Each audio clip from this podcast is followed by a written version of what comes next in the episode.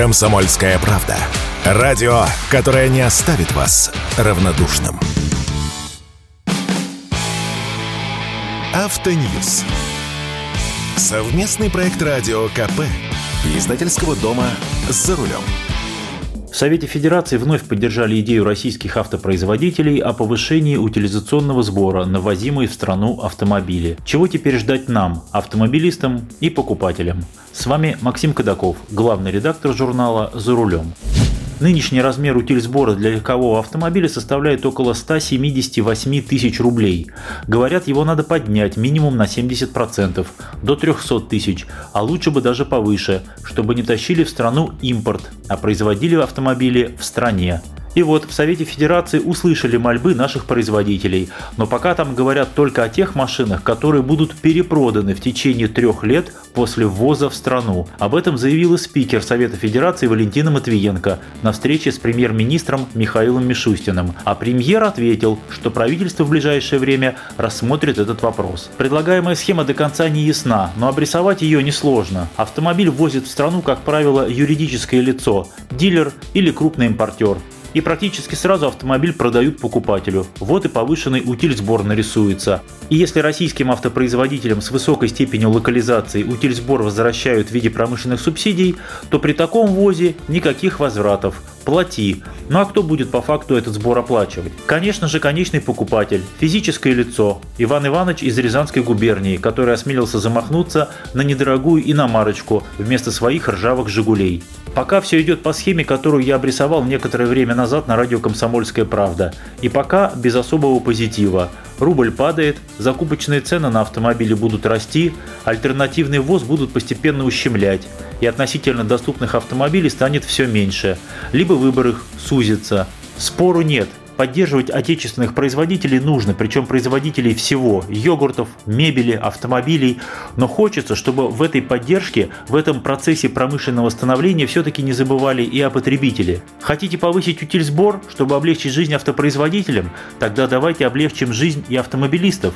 Пусть производители поклянутся, что не будут после повышения утильсбора повышать цены на машины. Допустим, в течение трех лет.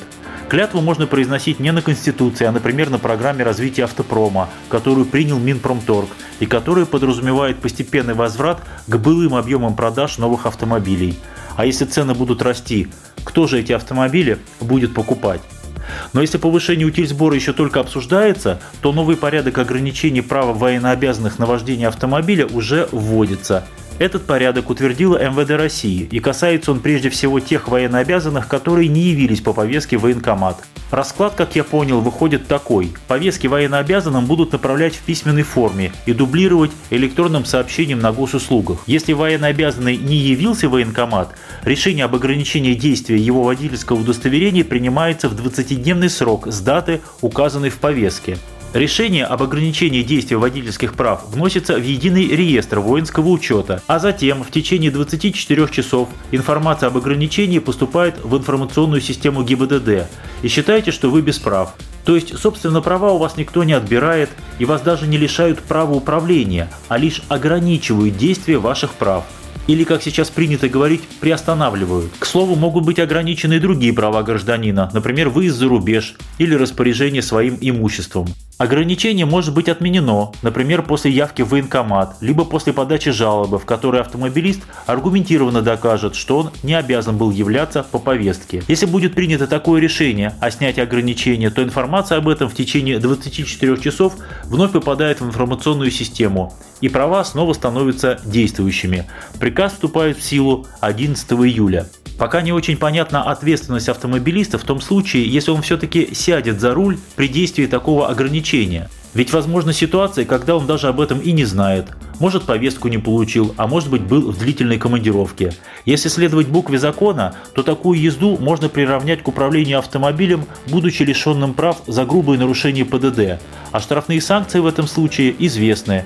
За управление транспортным средством после лишения прав полагается штраф в размере 30 тысяч рублей, согласно статье 12.7 КОАП.